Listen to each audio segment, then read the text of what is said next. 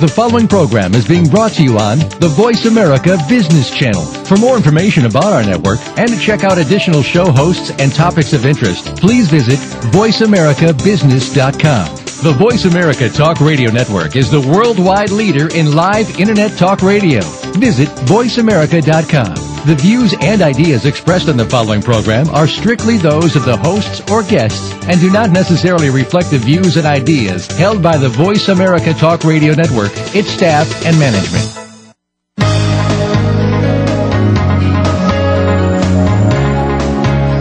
Welcome to Leadership Development News, profiles and practices of top performers. Leaders are the heartbeat of any organization. Let Doctors Kathy Greenberg and Relly Nadler show you what it takes to become a top 10% performer in your organization. Now, here are your hosts, Dr. Greenberg and Dr. Nadler.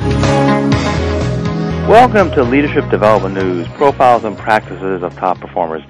I'm Dr. Relly Nadler, and we have Dr. Kathy Greenberg as my co-host. Hi, Kathy.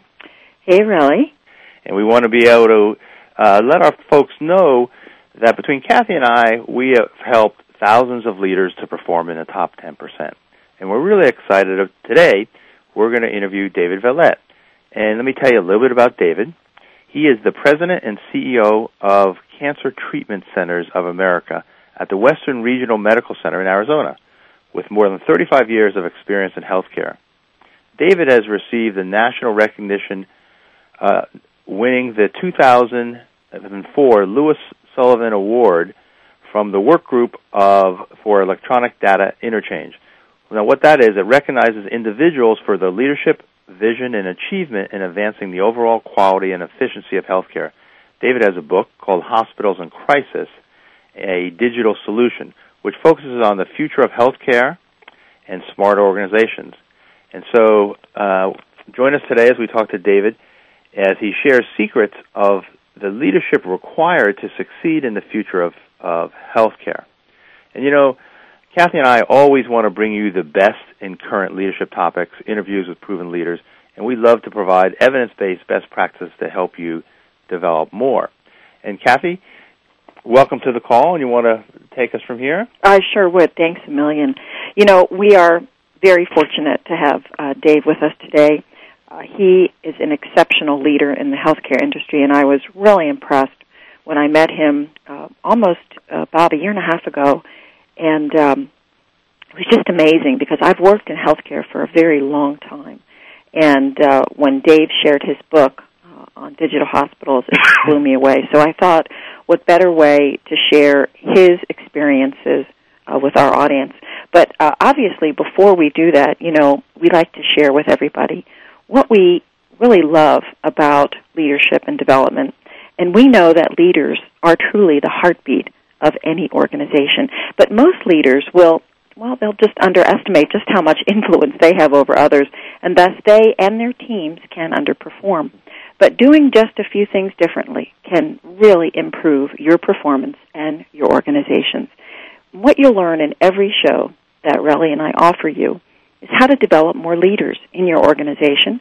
Of course, what happy companies know about performance, something about emotional intelligence and positive psychology strategies, brain and neuroscience, generation and gender differences, work life balance practices for you and to help you manage your boss, and also management tools to help you be your best. And that's what we're going to talk about today. So, Relly, I'll turn it over back to you, and then we'll get David on. Oh, great. So, before we bring David on, we just like to give you a little bit of the evidence-based data. Um, we leadership development news. We always talk about leaders, and the reason is that we know leaders have 50 to 70 percent influence over the climate of their team. Like Kathy's saying, leaders are the emotional thermostat for their their team, and that's the reason is emotions are contagious. And we also know that to try to be uh, a star is someone we define in the top 10%. Typically, it's the skills of emotional intelligence when compared to either IQ or techno expertise. And why are we talking about getting leaders in the top 10% if you, or you can get your direct reports into the top 10%? The research shows that they're going to be twice as, produce twice as much revenue to your organization as managers in the 11th through the 89th percentile. Both Kathy and I are certified coaches, and we know that when you have training alone, it can add about a 22% increase to productivity. But if you add coaching, follow on coaching that you can bring into your organization really in a day or so, um, it can add to productivity as much as 88%. So 88% with coaching, 22% just with training. And you can increase profit in your organizations by bringing in these coaching networks inside your organization. And studies show that happiness is tied to profit by more than 93%, one of Kathy's well-researched topics. And if you want more information about Dr. Kathy Greenberg, her website is www.h2cleadership.com for her happiness books, tools, speaking keynotes, leadership, and coaching services. We encourage you to go and, and sign up for that. And if you want more information about me, Dr. Relly Nadler, my website is www.truenorthleadership for some free emotional intelligence assessments and tools. And there's also uh, speaking keynotes, leadership, and coaching boot camps. Relly, I also want to make sure that our listeners know throughout the remainder of this year uh, that we have used several of your tools and uh, have made great reference to you in our new book, What Happy Working Mothers Know, which will be out in September. So I hope folks will not only go to your website and pick up all those great free tools that you have for emotional intelligence, but also know that when our new book comes out, they can also find some of them there. And Kathy, I'm excited to hear about your new book, and I think what we'll have to do is make sure we have that uh, the focus of one of our upcoming shows. Oh, that'd be great. Well, before we get off on a tangent, let's come back to today's show, which I'm really excited about. Uh, you know, Relly and I are very fortunate. We have been uh, extremely blessed in our lives to come across wonderful leaders and top performers, and David Veillette is is among them. Uh, he is the president and the CEO of Cancer Treatment Centers of America at Western Regional Medical Center in Tucson, Arizona, uh, as Relly said earlier. And he is the past uh, president and CEO of the Indiana Heart Hospital, which I understand was also a fully digital heart hospital. He was also the president and CEO of CardCon Inc., which is a consultancy specializing in healthcare development and implementation of new facilities. So it's no wonder that Cancer Treatment Centers of America opening their new center here on the West Coast wanted Dave to run that, open it, and I have to say he's just operating uh, at maximum speed. Uh, Dave has more than 35 years of experience in healthcare. As we said, he has received national recognition, and the 2004 Louis Sullivan Award is only one of those many recognitions for his work in electronic data interchange. He um, he is just recognized across the board for his leadership, his vision, and his achievements in really advancing quality and efficiency in healthcare. And as we know in today's environment, without the right digital environment, we cannot help our patients and make patients the center of our focus, which is, as we know, uh, something that's putting hospitals in crisis and something that David has written about. So I want you to join us today in welcome, uh, welcoming my friend and a colleague and someone I admire greatly uh, so that he can share with us his secrets for what leaders will need to know to be effective in the future of healthcare. Welcome, David. Thank you, Kathy. Thank you very much. I really appreciate it. David, we're so glad to have you here. And what we typically like to do is just get a little bit more background about you before we get into some of the other questions that we have uh, for you. But maybe you can tell us a little bit about yourself and how you came to work in the field of healthcare. Well, thank you, Relly. I appreciate it.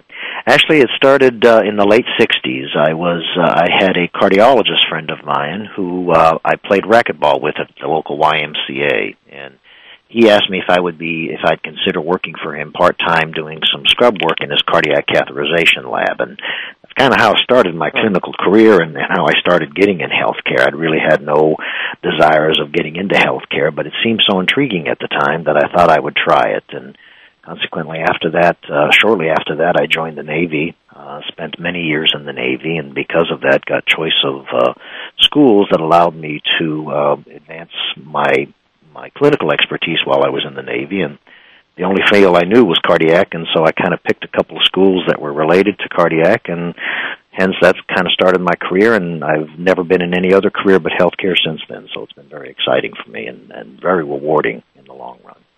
David, maybe you can talk to our audience a little bit about um, the kind of degrees that you have. Um, are you a medical doctor or are you a hospital um, physician specialist? What, how, how would you describe yourself? uh, well, when you're a hospital administrator, you're kind of a jack of all trades, to be honest with you. But I, I started off clinically. I had uh, I was registered as a cardiovascular technologist, as a pulmonary pulmonary technologist, as a perfusionist, and also as a radiology technologist. And those are the schools that I got while I was in the Navy. And then, consequently, uh, when I got out of the Navy, had a chance to run a fine a fine organization and start a program from scratch in Texas, and decided to go back to school and, and went back to school to get my degrees and, and eventually ended up with a PhD in management. Hmm. Uh, but I decided not to go the medical route, uh, but more the administrative leadership route. And I just wanted our audience to hear that, pardon me, because I think it's so important and it's very impressive for people to understand how much influence they can have in healthcare without being uh, a, a physician or someone who is practicing medicine. And you certainly have uh, have, have taken us in that direction. Thank you. You know, David, the other interesting about your your past, we talk about mentoring and, and networking, and so you get started playing racquetball with a cardiologist, and who yeah guided you into your field. And, and you know the, the the truth of the fact is, is, and I think every administrator, every leader in the country would agree that the, probably the number one job that we have is relationships, uh-huh. and developing, building relationships, and understanding those relationships and maintaining those relationships. And again, something is something is is, is kind of a, a trivial as just playing racquetball with somebody could lead to a to a yeah. career now that I have that I've had for you know now on forty years. Uh-huh.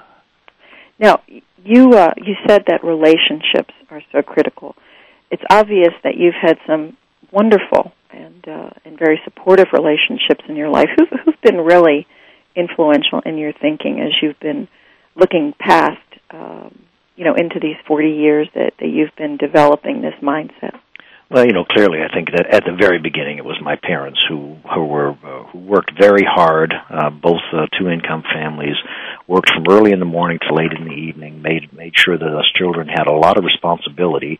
Uh, we couldn't, uh, you know, we'd come home from school and I'd start potatoes and start the dinner so that the food would be on the table by the time the mom and dad came home. So I really did get a lot of my understanding of responsibility and accountability of what I need to do in the future uh, from my parents, and I really do appreciate both of them for that in, in the years past that they've helped me since then, uh, going into the military, obviously you, you you have you have a lot of people there who are great leaders who lead lead the ways. But I think as I got into education, there were two people who, over the years, I really kind of aspired uh, to to work with, as well as to have an opportunity to get their influence, and that was Noel uh, Tichy, who was uh, who originated the Crotonville for General Electric, and uh, Tom Peters, who wrote In Search of Excellence. I think Tom's early book, the first one, In Search of Excellence, really just committed me to understanding the importance of being out and seeing my staff and walking around, you know, walking by management or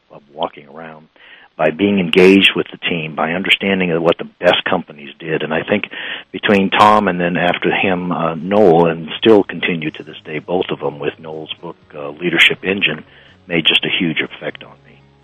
Well, we're going to come right back. This is Leadership Development News, and don't go away. We're talking to David Veillette, President and CEO of Cancer Treatment Centers of America, Western Region Regional Medical Center.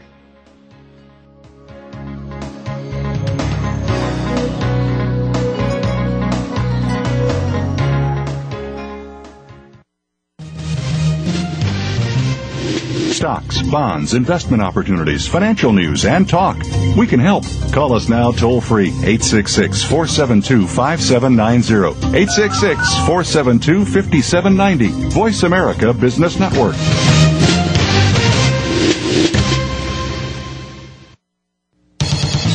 Leaders underestimate their influence and power over others and thus underperform. Dr. Relly Nadler and Leaders Playbook help leaders point the way by providing the strategic plays to get to the top in a simple paint by the numbers process. Seasoned and emerging leaders will have answers to these questions. What are the steps to move up and become a star in your organization? How do you develop your people to be the next level leaders in the organization? What are your triggers that are holding you back and how do you manage them? How do you maximize your power and influence influence so you and your team perform better? What do you do to ensure your communication is received accurately? How do you delegate effectively? How do you develop strong relationships across the organization? Emotional intelligence training, coaching, books, and tools by Dr. Nadler are available at his website, www.truenorthleadership.com or 805-683-1066. Amanda, age 3. Carlos, age 9. An abducted child is everyone's child. Jada, age 14. To get free Amber Alerts on your cell phone, go to wirelessamberalerts.org. A child is calling for help. Brought to you by the Ad Council. Let Kathy Greenberg teach you and your team how to harness the power of happiness to generate even greater success and satisfaction at work. Did you know by applying coaching and the new science of happiness, you can improve your return on people anywhere from 50 to 350%? At H2C, we believe in both a return on people, that's ROP, as much as return on investment, or ROI. Dr. Greenberg, co-author of What Happy Companies Know and What Happy Women Know, is the leading global expert on coaching combined with the new science of happiness and originator of the Happiness Equals Profits business formula. Kathy's company, H2C, Happy Companies, Healthy People, provides practical training for individuals and entire companies to maximize their potential in as little as one day. Kathy herself is available for one-to-one executive coaching, group training, and as an electrifying conference speaker. Catch her at the Governor's Conference for Women nationally and as spokesperson for Cancer Treatment Centers of America throughout 2009 for distinctive learning, practical solutions, and proven results. To learn more about adding Kathy and Happy Companies Healthy People to your team, visit Kathy at h2cleadership.com. That's h2cleadership.com. it comes to business, you'll find the experts here. Voice America Business Network.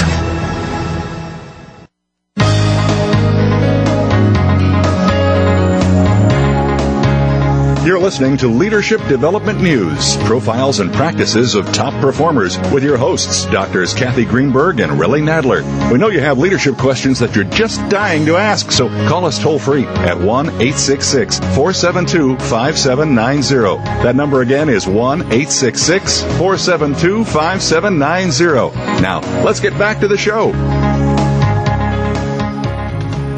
Welcome back to Leadership Development News, profiles and practices of top performers. And today, the top performer we're talking to is David Veillette. He's the president and CEO of Cancer Treatment Centers of America. And David, just before we left, you were telling us about some of the influential people in your life. And now we'd like to move to maybe explaining why uh, the healthcare industry has been a leader in the digital industry and why is it so critical. And maybe just explaining uh, for our listeners who aren't familiar you know the digital industry and how does that tie in with the healthcare? Sure, and actually, you know, it's it's kind of interesting, Relly, that healthcare, you know, is getting towards a place where it's recognizing that digital technology is beneficial, but it has lagged other industries like banking and other industries like that that have done this for 20, 30, 40 years and have done it very successfully. But I can tell you in healthcare that digital technology is probably the, one of the greatest enablers that can ever occur in improving quality of care, reducing medical errors, and primarily improving significantly not only patient satisfaction but staff and physician satisfaction. If you look at what's available in healthcare today as it relates to digital technology, we can essentially do away with paper. And in a paper world that we have, unfortunately, in healthcare, there are so many mistakes and so many errors that occur from either not being able to interpret the physician's writing or the nurse's writing or some caregiver's writing to not being able to understand the, the, the requests for information that are being asked of as far as related to the patient's care and diagnosis. So information technology allows us the ability to improve right off the bat the ability to understand what was written and why it was taken, why it was written to improve the patient quality. And I think those are important aspects. I mean, if you can if you can improve patient quality, uh, recently or last year, I think, and even this year, there was another report that came out from the uh, OIM, which is essentially uh, the Office of Medicine, that that talks about how many lives have been lost because of medical errors. Mm. Well, those kind of medical errors can be eliminated when the interpretation of the information is very clear and succinct, which is what you see in an electronic record versus in a paper format. So it's really critical to do that. And then secondarily on that, when you really have that information at your fingertips, uh, for the caregivers, for the nurses, for the physicians, and for those who care for patients, when that information is available at their fingertips, the doors open wide about the things you can do and the innovations you can create to improve that quality of care, to improve those quality of issues that are dealing with the patients, and ultimately improve satisfaction both for your stake and your stakeholders, your patient, your employees, which we call stakeholders, and our physicians. You know, David, um, I just experienced that. I'm a father who's uh, just about 91 and in the hospital back east, and and it's the first time I've seen it. and I think this is what you're describing, where they basically had a little computer screen in the room, and the nurse could go and and scroll through, and we ask a question. She doesn't know what happened three days ago, but she could go to the doctor's name, uh, click on that, and then find out what his report was, and what, and then go back to what the medication was. I mean, especially when he had you know four or five different doctors in there, all looking at something different it, it was phenomenal. And on the side of a family member, I know I saw as a new innovation, but it was just terrific. Well, and you think about think. I mean, and this is probably all of your listeners would absolutely agree. You go into a hospital. How many times you get asked, "Are you allergic to something?" Right. I mean, if, if it's not 50, it's one, and it's just unbelievable. And in the computerized system, you know, our approach is is that before any questions are asked of the patient or the caregivers, the person who's asking the question, whether it be the physician or the stakeholder, needs to first look in the computer and see if the answer is not already there. They can always verify it, but please don't ask the same question over and over again because how dysfunctional does that make us look at healthcare when we don't even look at the information that's already provided? Not only that, but I think, David, one of the things that our patients today experience more than ever before, and I know I do when I'm a patient, is the anxiety of waiting for information. Um, I know that you have had great experience with patients not only at your current facility at Cancer Treatment Centers of America, but in prior digital facilities. Can you talk a little bit about what the lowering of stress and anxiety can do for a patient. Oh, absolutely. Well, everybody's immune system, you know, that we have every single day takes care of our body. Unfortunately, stress is one of those issues that does not allow our immune systems to work. So, when your immune systems have been compromised either through stress or other methodologies, you're not going to be as healthy and you're not going to be able to take care of yourself nearly as well or fight off disease under those conditions. And that's been proven over and over again in the cardiac world, stress is actually a very large proponent of causing heart attacks and issues of that nature. So, I mean, stress does relate a lot, and if you can do anything to improve the quality of care to a patient, eliminating the stresses is incredible, and that's that's the innovative things that happens in the information age world when you're allowed when you can have patients come in where their information is already available on the computer that they don't have to every single time they come in give you an insurance card and answer 50 questions and do the same thing over and over again. When the nurses and the physicians have information at their fingertips to make diagnoses quickly we in the in the healthcare world unfortunately have gotten used to, or we as the consumers of healthcare have gotten used to waiting an hour, waiting two hours, waiting three hours for test results. Why? When the information is readily available at your fingertips. I don't know of any hospital in the country anymore that uses the old x-ray film and developer and all that. Everybody's gone digital. Mm-hmm. And yet the amount of time that for getting an interpretation of that test and a written report of that test has actually increased in the digital world versus decreased. And it's not because the information's not ready.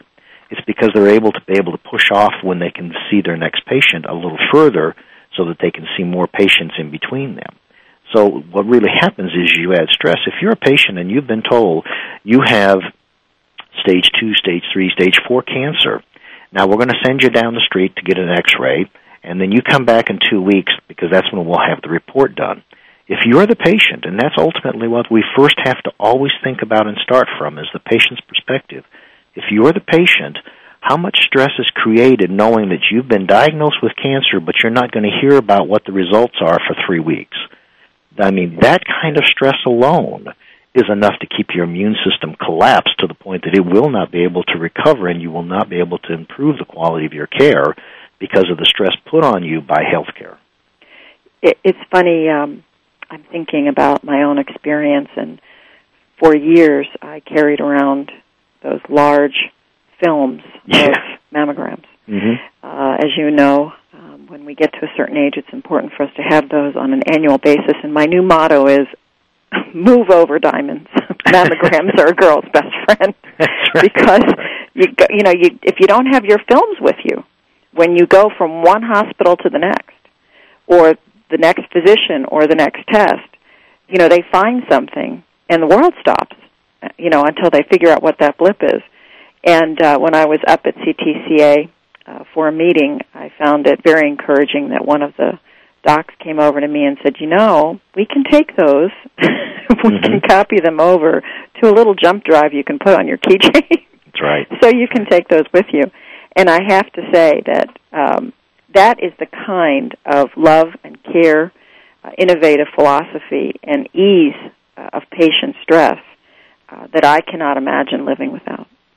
Well, and again, it, you have to understand as we become a very mobile society and have been a very mobile society for years, people are moving a lot to different locations and getting medical records transferred from one location to another location to another location is just a, a just a real task. And if you could carry your medical records with you, or more importantly, you don't even have to be able to carry them. All you have to be able to do is have a telephone number and be given an access code to have ability to look at any records you have at any facility that's digital that the physician you're visiting with, say you're from Chicago but you're visiting here in Arizona and you come into an emergency room in Arizona and maybe you've had heart disease in, in Chicago and you come into the emergency room and you're having some chest pain. Well, you can talk to your physician and say, okay, call this number. They'll give you an access code to my record, and immediately that physician here in this emergency room, within a matter of moments, can have access to your records in Chicago to look at what kind of disease, what things have been happening, what kind of uh, uh, care you've been given, and be able to make an initial and a, and a quick diagnosis of what needs to be done now to take care of you. That kind of ability is just phenomenal, and it's not even just across the country. This is a kind of technology that can help care across the world as it relates to being able to be a mobile society and being able to go and travel without having to take huge amounts of your records with you. You know, David. So uh, I'm understanding that uh, CTCA has this. How how long has it been? And then maybe kind of where where are we in in this progression? What percent of hospitals are digital, and how long ago did uh, CTCA start? Well, CTCA uh, started actually uh, last year, kind of in a in a big bang theory, and what I mean by that is is all of the CTCA facilities, the four facilities that we currently have, not including this one here, decided that they were going to go with an electronic health record all at once, uh, which is kind of taking the big bullet approach. Um, and it worked very well. Obviously, a lot of a lot of things happening, a lot of training, a lot of education, and those things have to occur up front to make it happen. And so now the company is doing very well and catching up with everything that's going on in electronic health records over multiple sites. When we built this facility, the intent was is to build this facility from the ground up as a completely full digital facility. And this is this has been fortunately my third uh, entry into this environment, so it was a little easier for me to understand some of the things we were going to need, but certainly didn't have them all. Well, this is uh, something that I want to get into when we come back. And so, uh, David, I'm going to ask you to hold that thought, and I'm going to ask our listeners to just pause with us for a moment and come right back. This is Leadership Development News.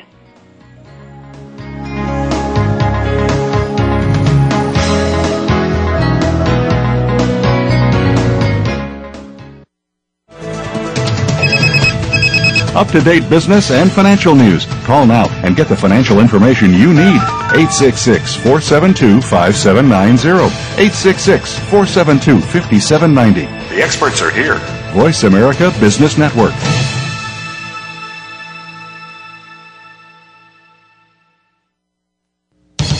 Most leaders underestimate their influence and power over others and thus underperform. Dr. Relly Nadler and Leaders Playbook help leaders point the way by providing the strategic plays to get to the top in a simple paint by the numbers process. Seasoned and emerging leaders will have answers to these questions. What are the steps to move up and become a star in your organization? How do you develop your people to be the next level leaders in the organization? What are your triggers that are holding you back and how do you manage them? How do you maximize your power and and influence so you and your team perform better? What do you do to ensure your communication is received accurately? How do you delegate effectively? How do you develop strong relationships across the organization? Emotional intelligence training, coaching, books, and tools by Dr. Nadler are available at his website, www.truenorthleadership.com or 805 683 1066. And the pitch. Dave just pitched a tomato, which won't work, but a healthy vegetable-filled diet could give you energy to hit that grand slam. Run, throw, think, eat better. Can your food do that? Find out at smallstep.gov. A public service announcement brought to you by the U.S. Department of Health and Human Services and the Ad Council. Let Kathy Greenberg teach you and your team how to harness the power of happiness to generate even greater success and satisfaction at work. Did you know by applying coaching and the new science of happiness, you can improve your return on people anywhere from 50 to 350%? At H2C, we believe in both a return on people, that's ROP, as much as return on investment, or ROI. Dr. Greenberg, co-author of What Happy Companies Know and What Happy Women Know, is the leading global expert on coaching combined with the new science of happiness and originator of the Happiness Equals Profits business formula. Kathy's company, H2C, Happy Companies, Healthy People, provides practical training for individuals and entire companies to maximize their potential in as little as one day. Kathy herself is available for one-to-one executive coaching, group training, and as an electrifying conference speaker. Catch her at the Governor's Conference for Women nationally and as spokesperson for Cancer Treatment Centers of America throughout 2009 for distinctive learning, practical solutions, and proven results. To learn more about adding Kathy and Happy Companies Healthy People to your team, visit Kathy at h2cleadership.com. That's h2cleadership.com. From the boardroom to you, Voice America Business Network.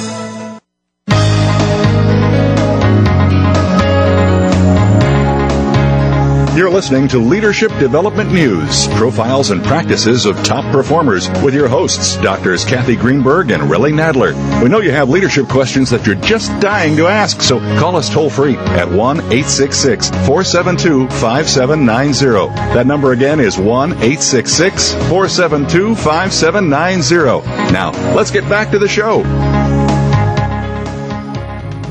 Back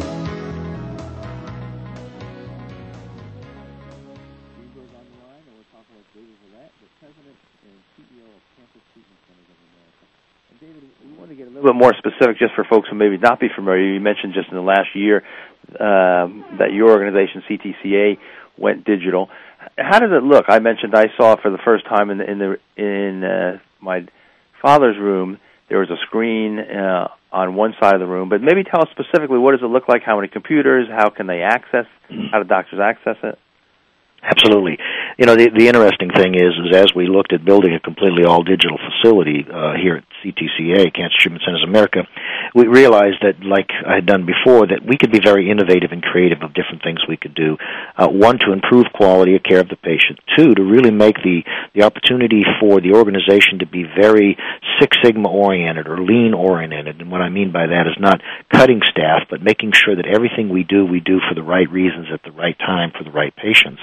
And then third, how do we improve the quality of the, the ultimate care to our stakeholders and our physicians to make sure that the information getting to the patients are done in a timely manner and being very productive at that. So when we looked at when we looked at creating this as an all digital facility, we took it a step further than our other colleagues in our other facilities by completely coming digital. And what I mean by that was we have absolutely no medical records. Wow. We have no medical record charts. We have no paper charts. We have no chart racks. But because we were able to get innovative again. For example, on our nursing floors, um, there are no nursing stations on the nursing floors. And if you've ever been in a hospital and seen nursing stations, they really are nothing more than a pizza and coke gathering place in order to, to push paper around. Because we have computers in every room, because we have computers outside of every room, for every every room in the facility, we have probably 350, 400 computers in this facility uh, currently that only operates at around 80 beds, both inpatient and outpatient. And by doing so, we're able to make sure that the caregivers, the, the, the nurses and the physicians and the technologists, are at the bedside where the patient's at. You know, interestingly, over the years I've heard patients complain that they never get to see their nurse, and I've heard nurses complain that they never can see their patients because they're busy doing stuff. Well, we're in the business of taking care of patients. So by putting computers in the rooms and outside the rooms, we've been able to decentralize the nurses to the bedside, eliminating nursing stations, which eliminates a lot of steps, a lot of time, a lot of effort when all the information's now at the fingertips of the caregivers. You can look at this and you can continue to expand that. If a physician wants to look at an x-ray and he happens to be on the nursing floor, but the patient he needs to look at the x-ray is is down in the outpatient clinic, all he has to do is type in that patient's name on the nursing unit. He could even do it from home. We even have physicians who work between facilities who can do rounds on their patients, and, and that's in parentheses, quote unquote, rounds on their patients from the airport while they're waiting to catch their next flight so that they can have a chance to check on their patients. I mean, this kind of information is so valuable and so available that the time it takes to do things is unbelievable. We do now what we do is called point of care testing lab work that within about 30 seconds of needing a test on a patient, I can have you the answers because I'm drawing the blood at the bedside in a little handheld device that immediately uploads the results into the computer within a matter of seconds. That makes a huge difference. Our radiologists, for example, we have from the time we do an x-ray to the time we have a signed final written report, our average time for turnaround is only an hour and a half try to find that out in a healthcare organization in, in any part of the country that's doing this, uh, that's not doing this, and, and find out what the timelines are looking at. You're looking at usually three to four days. So the innovation that we can create in a digital world is so impressive that it's just it, it's mind-boggling to believe that we're not all of us doing it just like this because of the amount of time we save. Obviously, the amount of cost we uh, save is humongous as well as the opportunity to improve the quality of the care both for the patients giving, the staff giving the care, as well as the patients receiving the care. David, one of the things I want to make sure our audience uh, is hearing in your delightful, um, I guess, kind of conversation on the subject, because you make this so easy. I mean, you really take the the the mystery out of how all this works in your description. But I really feel in my heart, having been a patient at many hospitals over the years, and uh, you know the, the care of my parents when they passed, uh, seeing seeing how things were done. Um, it, it, this is a miracle, but there are there are measures uh, of leadership uh, that you have taken into consideration in looking at these digital hospitals and these innovations that um, that typically change uh, when you go from a paper-based system to a technology-based system. Can you talk a little bit about uh, what what kinds of measures uh, leaders in your industry now are looking at um, to help those patients and those of us who love those patients uh, do things better? Well, sure. There, there. I mean, there are a lot of different measurement opportunities that deal with both cost, quality, and customer satisfaction our customer, for example, our customer satisfaction, which again to us is probably the most important thing that we measure, then our quality, and then our, our cost, which is last.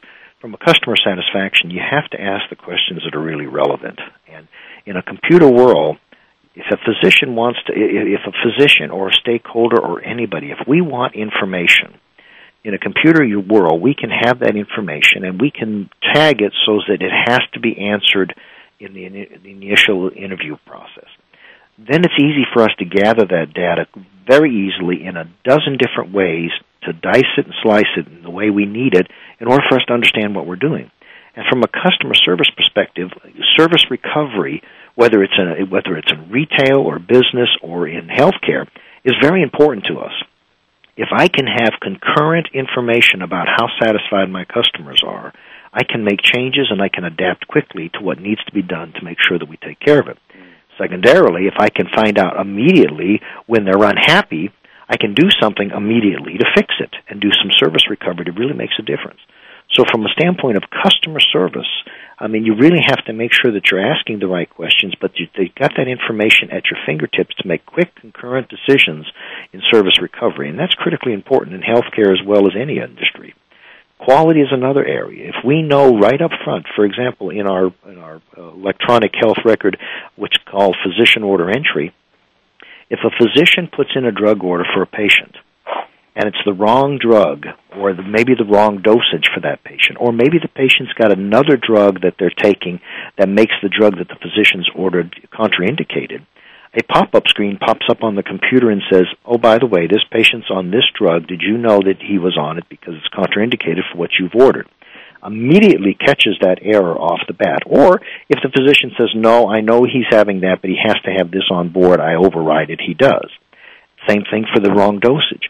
So that kind of quality, that right then, right at the fingertips, right at making the orders, is caught and improved and taken care of makes for a tremendous amount of improvement of quality of care to the patients that we're not doing the wrong things for the wrong reasons.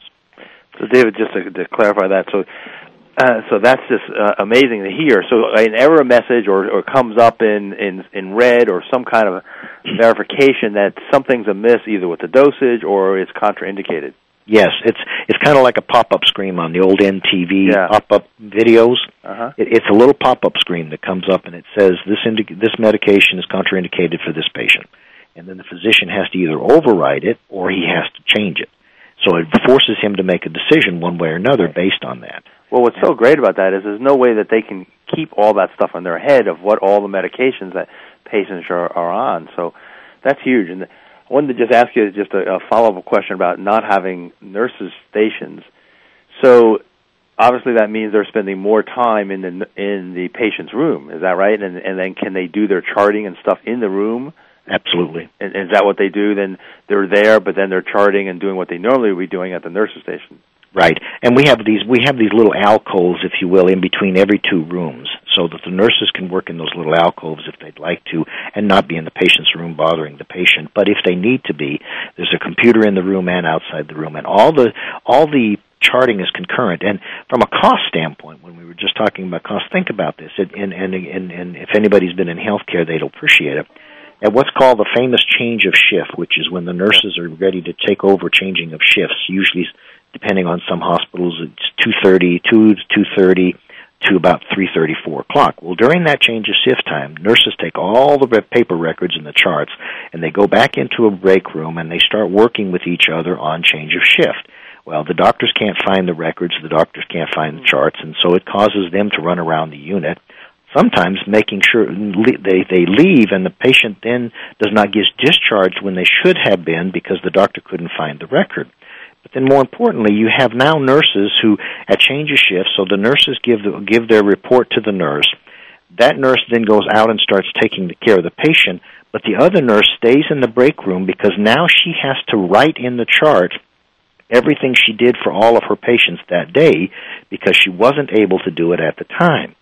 So now you have nurses who normally would get off at three o'clock, now working till three, four thirty, four or four thirty, just catching up on paper records, which has a tremendous amount of overtime implications. When you're able to do charting concurrently because the computer's right there at your fingertips, you can do it right at that point in time. We've essentially eliminated most all overtime. We've eliminated all overtime as it related to charting, and and only partially, you know, uh, had any issues with that. Well, I know that uh, our audience is hungry for more, and we will be right back uh, with more of David Veillette on digital hospitals. And this is Leadership Development News, so don't go away.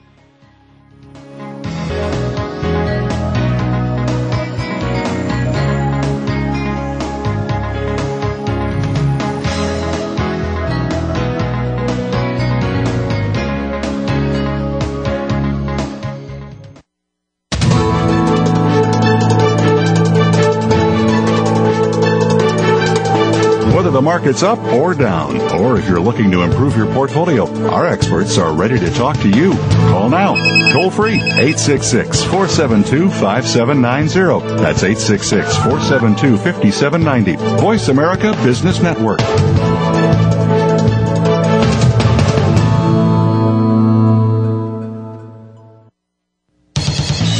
Leaders underestimate their influence and power over others and thus underperform. Dr. Relly Nadler and Leaders Playbook help leaders point the way by providing the strategic plays to get to the top in a simple paint by the numbers process. Seasoned and emerging leaders will have answers to these questions. What are the steps to move up and become a star in your organization? How do you develop your people to be the next level leaders in the organization? What are your triggers that are holding you back and how do you manage them? How do you maximize your power and influence so you and your team perform better? What do you do to ensure your communication is received accurately? How do you delegate effectively? How do you develop strong relationships across the organization? Emotional intelligence training, coaching, books, and tools by Dr. Nadler are available at his website, www.truenorthleadership.com or 805-683-1066. Do you know who your kids are talking to on the internet? Every day, children are sexually solicited online. Help delete online predators. Call 1-800-THE-LOST or visit cybertipline.com. A message from the National Center for Missing and Exploited Children and the Ad Council. Let Kathy Greenberg teach you and your team how to harness the power of happiness to generate even greater success and satisfaction at work. Did you know by applying coaching and the new science of happiness, you can improve your return on people anywhere from 50 to 350%? At H2C, we believe in both a return on people, that's ROP, as much as return on investment, or ROI. Dr. Greenberg, co-author of What Happy Companies Know and What Happy Women Know, is the leading global expert on coaching combined with the new science of happiness and originator of the Happiness Equals Profits business formula. Kathy's company, H2C, Happy Companies, Healthy People, provides practical training for individuals and entire companies to maximize their potential in as little as one day. Kathy herself is available for one-to-one executive coaching, group training, and as an electrifying conference speaker. Catch her at the Governor's Conference for Women nationally and as spokesperson for Cancer Treatment Centers of America throughout 2009 for distinctive learning, practical solutions, and proven results. To learn more about adding Kathy and Happy Company's healthy people to your team, visit Kathy at h2cleadership.com. That's h2cleadership.com. When it comes to business, you'll find the experts here. Voice America Business Network.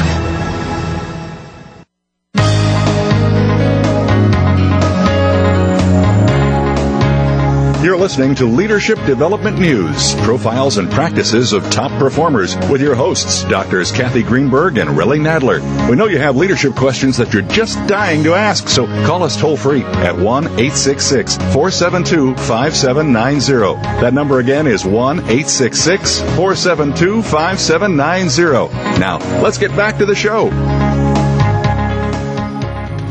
Welcome back to Leadership Development News. We're talking today with David Veillette, the president and CEO of the Cancer Treatment Centers of America, based in uh, Arizona. And David, during the break, we were talking about um, some of the questions we wanted to make sure our listeners heard, and one was about how to better persuade hospital administrators, doctors, people who may be a little leery, one about the cost, two about the time, and what are they going to lose in the interim of of going digital. And uh, maybe you can speak to that, and then maybe any kind of stories that will, will help highlight that. Sure, and you know one of the interesting things we do that uh, that is, is unique, but really probably should be a commonplace for every industry in healthcare specifically, is we don't ever start a board meeting without a patient actually coming in and telling us what we're doing right and wrong. It's it's nice to hear all of the nice accolades, but our board actually insists on knowing what's not working. And I think that's the first step in really finding out how to better organize your organization. If you if you asked a patient, and we oftentimes have, even before um, I built the, the facility here and I built the one in Indiana, we got we got patient focus groups together and we said, look, if you had a clean sheet of paper, what would you do better? How would you change things, or what would you like to see happen at a facility that we're going to build from the scratch up? And tell us what we can do better. That same information can be used in an existing legacy hospital or whether it's a brand new facility. If you listen to the patients and you listen to the caregivers and the physicians and the staff, they will tell you how to make your organization better. But for so long we don't do so. And oftentimes, again, a lot of it has to do with data. How do we collect enough information to know what we're doing right and know what we're doing wrong? That's where information technology comes in. Not only can it help you improve the quality of the care, but it, it, can improve your efficiencies of your organization. It can improve your satisfaction of your staff and your caregivers. I would challenge any hospital administrator to tell me that he would have anywhere near staff satisfaction that I do because of what we've been able to provide by literally, as I say, taking the pebbles out of our nurses' shoes mm. and allowing them to be able to do their jobs without a bunch of redundant systems or a lot of paperwork that's not necessary because of what they have to do, and that's not taking care of the patient, which is what they got in the business for. So, you know, anything we can do to encourage, if you look at what we do, and you start looking logically at an ROI from a lot of healthcare facilities are saying, well, how are we ever going to pay for this? How can we ever do this? Well, my challenge to them is, how can you not? It does have an ROI. Calculate it out. It's not difficult. Look how much money you waste in paper and time and medical errors and legal costs and malpractice suits and physicians not having information and patient dissatisfaction. Look at all that cost that you could eliminate, first of all. Then, second of all, encourage those who are using the systems to tell you how to improve the systems to make their lives better. And they will help you do that. And it will be more efficient, to be honest with you. You won't have a lot of people wasting money. You will have people actually helping you design something that makes their lives better, makes the patient's lives better, and at the end of the day will improve the quality and the profitability of any organization. So you really have to engage those people in that and you will find the answers there if you wish to. If you believe that you know everything you know from your executive suite, then you're really never going to find out the truth of how you can improve the quality as well as the uh, profitability and efficiency of your organization. And I just want to add one thing to that because you can hear in David's voice the passion and the succinctness with which he's able to deliver that message because it is in his heart and his soul. But I want to also say that there is an ROP, a return on people, and that is so vital and and I know that that's in David's voice as well because when you have a human being sitting in front of you smiling cheerful in in good health telling everyone around them what has worked uh, that that's worth more than any any dollar value you can put on an ROI well, it really can. And if you think about it, I mean, I'll give you an example both here and in Indiana.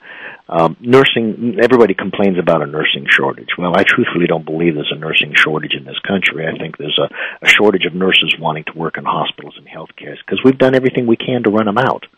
I have no waiting. I have a waiting list for nurses. I have never hired an agency nurse in the last three positions I've had for the very reason that when you make the environment something that they want to work in, they come to you. You only have to be competitive in salaries and benefits. You don't have to be paying all these massive bonuses to try to encourage people to come to work in an environment they don't like.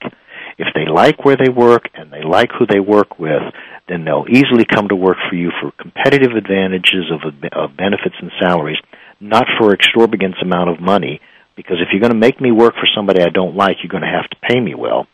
That alone makes a huge difference in the quality of the people you get. Right and how they want to stay there. You know, I know David just been working in a couple different uh, hospital organizations.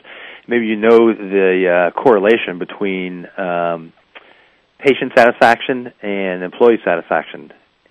Well, the, usually, if if you have unhappy staff, I can promise you, you're going to have unhappy patients. Mm-hmm.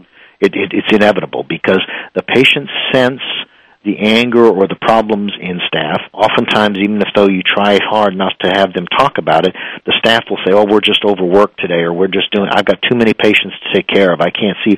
They are directly correlated because in actual your your your patients, even though they may get really reasonably good care, right. they know that the organization itself, the staff, are very unhappy, and so they measure you accordingly because in their mindset obviously this lady must not be thinking of me because she's ticked off about the pace she's working and so her focus is not on me. It's on how come she can't get her job done better or get more help or have more salary.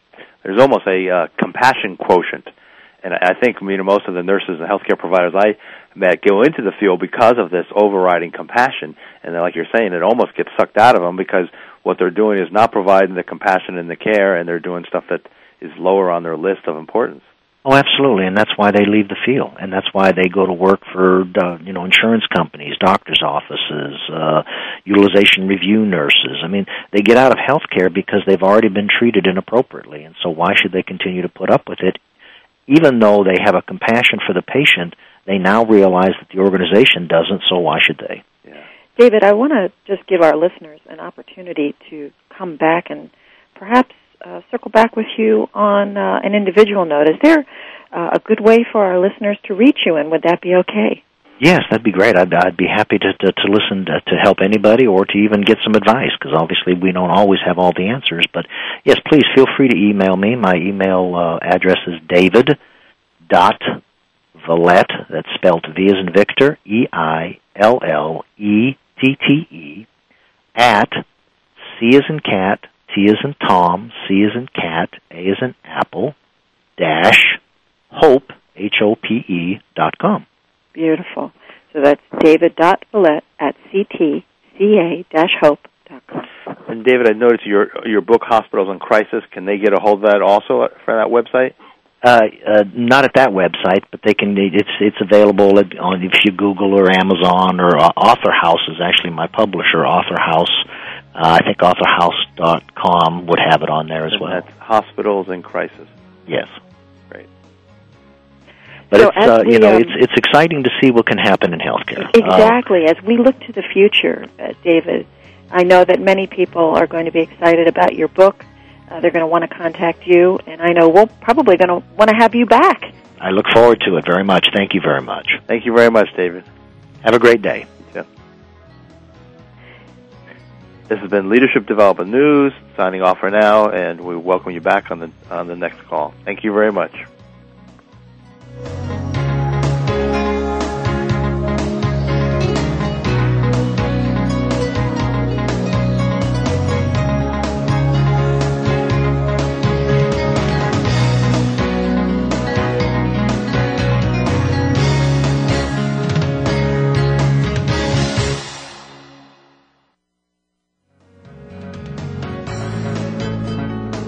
You've been listening to Leadership Development News, profiles and practices of top performers with your hosts, Doctors Kathy Greenberg and Relly Nadler. We sincerely hope that you're leaving us today with some great ideas and inspiration from today's top leaders. Join us again next Monday at noon Eastern Time and 9 a.m. Pacific Time, right here on the Voice America Business Channel.